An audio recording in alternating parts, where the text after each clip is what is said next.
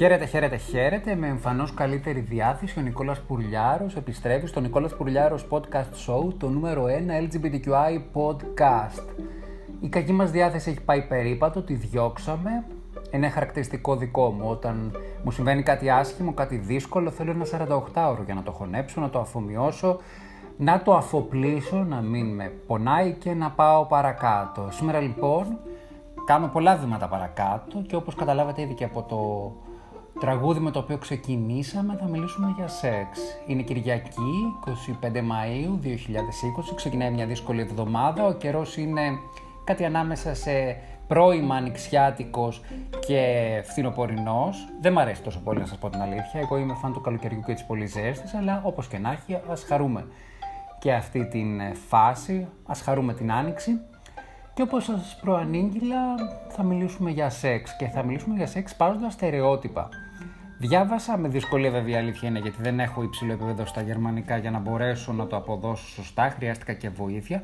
Μια έρευνα στο gay site Manshaft, προσπαθώ να τα λέω και καλά τα γερμανικά με τρομάρα μου, όπου δύο ψυχολόγοι, ο Μπέτνερ και ο Στοκχραμ, προσπαθούν να σπάσουν τα στερεότυπα γύρω από τις ερωτικές επαφές. Σε ένα πολύ ενδιαφέρον άρθρο, το οποίο βασίζεται και σε μελέτες, αλλά και σε μελέτες ψυχολογίας, ιατρικής και στατιστικής, λέγεται ότι οι άνδρες, οι ομοφυλόφιλοι άνδρες πάσχουν από το στερεότυπο του προκτικού σεξ. Πιστεύουν δηλαδή ότι οπωσδήποτε η διείσδυση είναι αυτό το οποίο κάνει μια σεξουαλική επαφή πιο απολαυστική. Οι ίδιοι το ακυρώνουν αυτό, όχι μόνο βιολογικά, σωματικά, στο, στο, στο τμήμα του αν υπάρχει πόνος ή όχι, αλλά και στο αισθητικό κομμάτι. Ισχυρίζονται μέσα από την έρευνα την οποία έχουν κάνει ότι οι άνδρες πέφτουν, πέφτουν θύμα αυτής της στερεότυπης αντίληψης επειδή αυτό κυριαρχεί και στη βιομηχανία του πορνό, αυτό ακούγεται και γενικότερα στον γκέι κύκλωμα, αυτό συζητάνε οι περισσότεροι ε, στο περιβάλλον ενός γκέι ζευγαριού, οπότε πέφτουν λίγο θύμα αυτής της ιστορίας, του μιμητισμού και μπαίνουν σε μια διαδικασία να κάνουν κάτι για το οποίο δεν είναι απόλυτα σίγουροι ότι τους εκφράζει. Αυτό έρχεται να κουμπώσει με τη θεωρία ότι δεν είναι πλέον τρεις οι ρόλοι στη σεξουαλική ζωή ενός γκέι ζευγαριού. Δεν είναι μόνο ο top και ο bottom, είναι και ο sides. Είναι αυτοί οι οποίοι βρίσκουν σεξουαλική ικανοποίηση χωρίς να υπάρχει. Προσφέρουν ένας στον άλλο σεξουαλική ικανοποίηση χωρίς να υπάρχει διείσδυση και ότι σε πολλές περιπτώσεις όσοι απαντάνε ειλικρινά στην, ε, σε έρευνες στατιστικής παραδέχονται ότι αυτό μπορεί να είναι πολύ πιο απολαυστικό. Οι δύο ψυχολόγοι Γερμανοί δεν το τοποθετούν έτσι, απλώς σπάνε το στερεότυπο και λένε ότι τελικά κάθε ζευγάρι είναι ξεχωριστό, κάθε ζευγάρι πρέπει να βρει τον τρόπο να χτίσει τη δική του ερωτική ζωή, τη δική του σεξουαλική ζωή. Κάθε ζευγάρι καλό είναι να δίνει χρόνο στο να ανακαλύψει ο ένας το σώμα του αλουνού και επιμένουν στο γεγονός ότι θα πρέπει να φτιάξουν μια δική τους ερωτική ρουτίνα, την οποία θα την ανανεώνουν φυσικά για να μην πέσουν θύμα της συνήθειας, γιατί πολλές φορές το γεγονός ότι ξανοίγονται συναισθηματικά σε κάποιον μπορεί να τους, να τους εκπλήξει και να βρουν πράγματα στην ερωτική, σεξουαλική τους ζωή που να τους εκπλήξουν και τους ίδιους. Άρα το νόημα αυτής της έρευνας των δύο ψυχολόγων είναι ότι ας αποφύγουμε τα στερεότυπα, ας ανακαλύψουμε ο ένας το σώμα του άλλου, εφόσον υπάρχει σταθερή και σοβαρή σχέση και μας ενδιαφέρει ο άλλος, ας φτιάξουμε μια δική μας διαδικασία την οποία ανανεώνουμε και περνάμε καλά και ας μην ακούμε πολλά. Και γενικότερα τελικά είδατε ότι ίσως τελικά αυτός να είναι ο στόχος, ότι ας ακούμε τα συναισθήματά μας, ας προσπαθούμε να τα εκφράζουμε, έστω και αν ορισμένοι εξημών όταν μοιράζονται κάτι το φοβούνται, είναι ανθρώπινο όταν μοιράζεσαι κάτι που σε πονάει, που σε κάνει να νιώθεις λίγο άβολα, να νιώθεις ένα φόβος έκθεσης, αλλά εν πάση περιπτώσει αυτό το οποίο λέει η έρευνα είναι ότι μη φοβάστε να εκτεθείτε σε έναν άνθρωπο με τον οποίο βλέπετε ότι ταιριάζετε, ότι έχετε κοινό αξιακό κώδικα.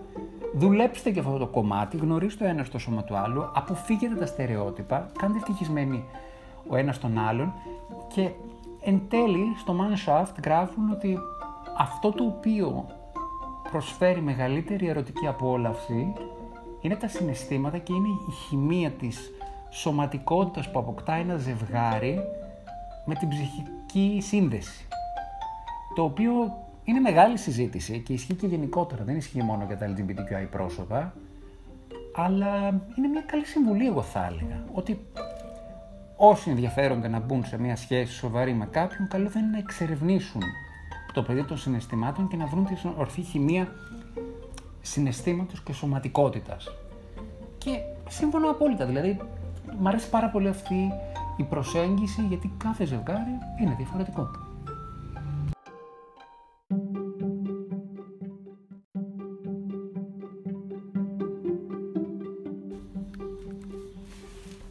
Κάθε μορφή διακρίσεων η οποία αγγίζει και τα όρια της ρατσιστικής αντιμετώπισης προφανέστατα είναι ενοχλητική και πρέπει να σχολιάζεται και να εξουδετερώνεται. Ειδικά στην παρούσα περίπτωση που ζούμε σε εποχή επιδημιολογικής κρίσης του COVID-19 είναι ενοχλητικό να βλέπεις ότι κάποιοι θέλουν να συνεισφέρουν αλλά τελικά αποκλείονται γιατί είναι ομοφιλόφιλα πρόσωπα, είναι ομοφιλόφιλες προσωπικότητες. Μία τέτοια ιστορία έχει συμβεί στη Νέα Υόρκη, η οποία πλήττεται σοβαρότατα από τον κορονοϊό, κατά κύριο λόγο εξαιτίας της τραγικής πολιτικής διαχείρισης της επιδημιολογικής κρίσης από τον Τραμπ. Προσφάτως, μάλιστα, ο άνθρωπος ανακοίνωσε ότι κάνει προληπτική θεραπεία με ένα φάρμακο το οποίο κάνει κακό στην υγεία των ανθρώπων. Τραγικός, αλλά δεν θα το σχολιάσω. Και ε, επί του προκειμένου αναφέρομαι στην ιστορία του γκέι κινηματογραφιστή Yuval David, ο οποίος νόσησε από κορονοϊό στα μέσα του Μαΐου, αυτοπεριορίστηκε στο σπίτι του επί τρεις εβδομάδες, έγινε καλά και αφού του έγινε καλά ήθελε να ευχαριστήσει το νοσηλευτικό προσωπικό το οποίο τον βοήθησε και αποφάσισε να δωρήσει το ε, πλάσμα αίματος για να βοηθήσει στη θεραπεία άλλων ατόμων, γιατί ο ίδιος είχε αναπτύξει αντισώματα. Δυστυχώς, η κλινική στην οποία απευθύνθηκε, παρότι είχε καλή διάθεση, του είπε ότι δεν μπορεί να γίνει αποδεκτή η προσφορά του, γιατί η ομοσπονδιακή δομή που αφορά στα κομμάτια έρευνας και θεραπείας και θεμάτων υγείας στις Ηνωμένες Πολιτείες απαγορεύουν στους ομοφυλόφιλους και στους ε, bisexual να δίνουν αίμα. Και το, αρνητικό, το αστείο της υπόθεσης είναι ότι ο Yuval David δήλωσε ότι είναι μονογαμικός, είναι παντρεμένος με τον σύντροφό του αρκετά χρόνια, οπότε είχε όλες τις προδιαγραφές, είχε πρωτόκολλα υγείας έτσι κι αλλιώς, δεν είχε HIV, δεν είχε τίποτα. Οπότε περίμενε ότι η προσφορά του θα γίνει εκτιμητέα όχι για να τον πει κάποιος συγχαρητήρια, αλλά γιατί ήθελε να βοηθήσει τον συνάνθρωπό του. Και ενώ την ίδια στιγμή, στα διπλανά κρεβάτια, στα διπλανά δωμάτια, γινόταν λήψη αίματος από ετεροφιλόφιλους οι οποίοι είχαν νοσήσει με COVID-19, οι οποίοι είναι παντρεμένοι και κατά δήλωση του, δήλωσή τους επίσης ήταν μονογαμικοί, στον ομοφιλόφιλο γκέι ε, David Yuval είπαν όχι. Και μετά φυσικά όταν δημιουργήθηκε λίγο σκόνη γύρω από αυτή την ιστορία, προέκυψε μια παλιά νομολογία ότι και καλά δεν μπορεί να δώσει αίμα γιατί πρέπει να περιμένουν τους τρεις μήνες. Κάποια στιγμή επί εποχής Ομπάμα έχει γίνει μια προσπάθεια σε μερικά κρατήδια, σε μερικά ομοσπονδιακά states να γίνει επιτρεπτή η προσφορά αίματος από γκέι πρόσωπα. Είχαν βέβαια πάλι κάποια εμπόδια γραφειοκρατικού τύπου ότι α, πρέπει να περιμένει τρεις μήνες από την τελευταία εξέταση HIV. Τέλος πάντων, δεν έχει σημασία, δεν θα κάτσουμε τώρα να κάνουμε νομική συζήτηση για το τι ισχύει στις ΗΠΑ θέμα είναι ότι ενώ ο πλανήτης καίγεται και ενώ η Νέα Υόρκη είναι αιστεία μόλυνσης και ενώ καταστρέφεται η οικονομία της και ενώ πρέπει με κάποιο τρόπο να βοηθηθεί κόσμος, ορισμένοι συμπεριφέρονται στα όρια του ρατσιστικού και προσέβαλαν direct έναν άνθρωπο ο οποίος είναι μονογαμικός, παντρεμένος και ήθελε απλώς προσφέρει. Μόνο και μόνο για την ομοφιλόφιλος.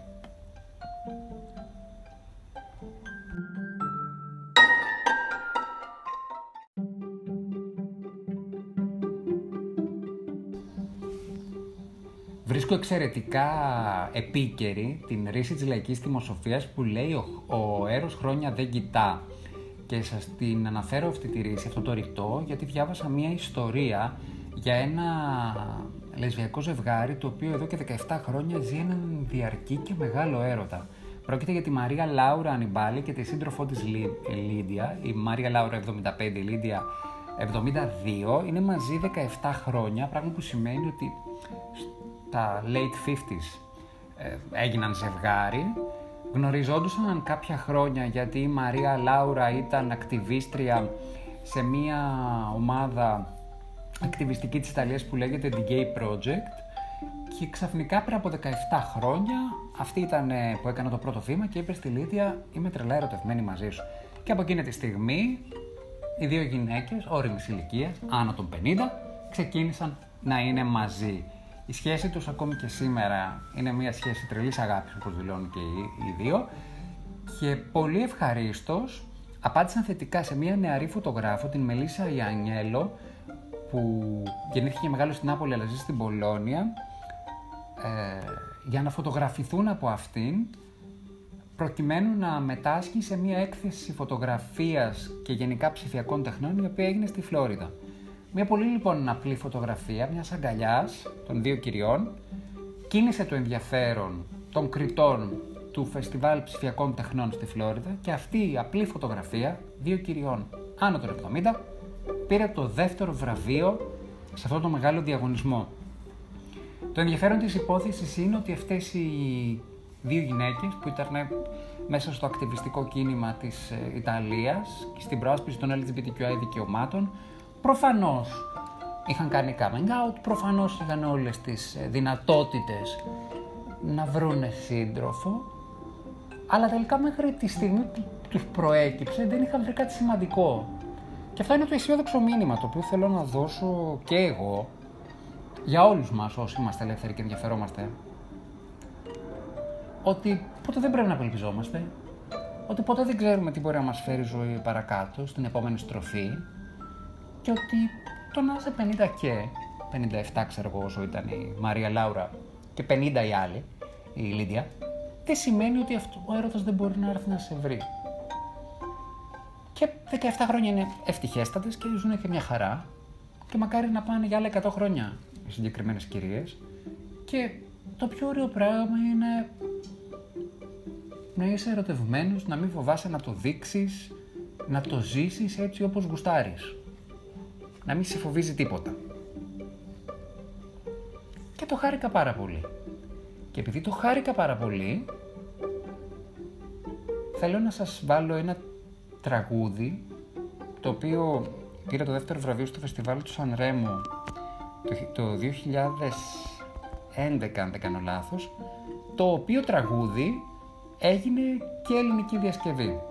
Θα ακούσουμε πρώτα την ελληνική διασκευή και θα επιστρέψω με αποφώνηση με το ιταλικό τραγούδι, με την ιταλική εκδοχή.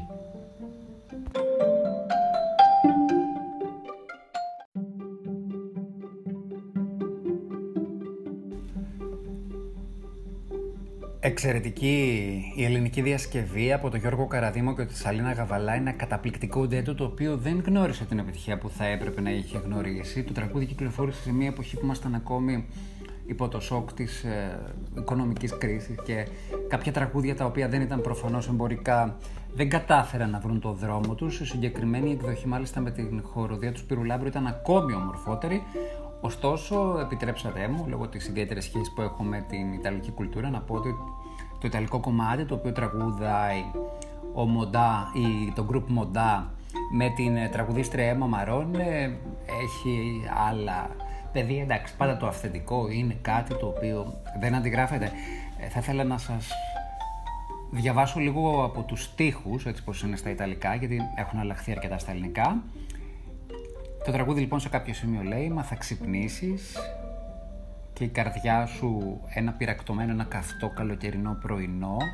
Θα σε κάνει να δεις ότι ο ήλιος υπάρχει, θα αλλάξεις, θα μετατρέψεις τη θλίψη σε τρανταχτά γέλια, θα χαμογελάσεις, ναι, θα έρθει, θα έρθει η γλυκιά γεύση του φιλιού και μια μεγάλη αγκαλιά η οποία θα σε ζεστάνει.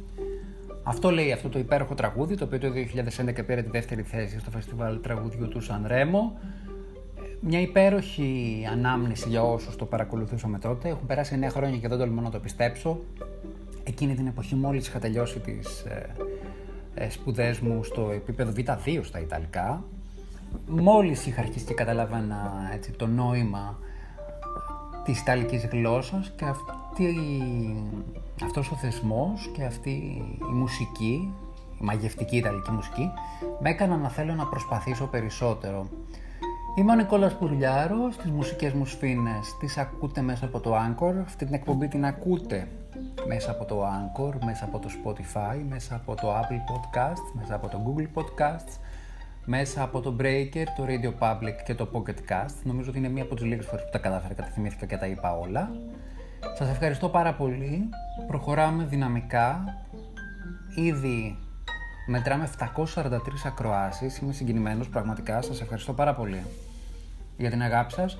Κατά κύριο λόγο όμως σας ευχαριστώ γιατί με έχετε βρει στα social media, επικοινωνούμε, ήρθαν με βρήκαν παλιοί φίλοι, ήρθαν με βρήκαν καινούργιοι φίλοι. Επί τη ευκαιρία να πω ένα πολύ μεγάλο ευχαριστώ στη Γιώτα Αλέξη, αυτό το υπέροχο πλάσμα το οποίο κατοικεί στην Ιρεμβέργη και δυστυχώς δεν έχω την ευκαιρία να τη συναντήσω αυτές τις μέρες, θα πιούμε ένα καφέ να τα πούμε, αλλά Γιωτάκη όταν επιστρέψω σου χρωστάω πολλούς καφέδες γιατί έτσι όπως γνωριστήκαμε το 2014 και τα είπαμε λίγο, με τον ίδιο τρόπο, με την ίδια ζεστασιά και την ίδια θέρμη, τα λέμε και τώρα διαδικτυακά, με τηλεφωνήματα.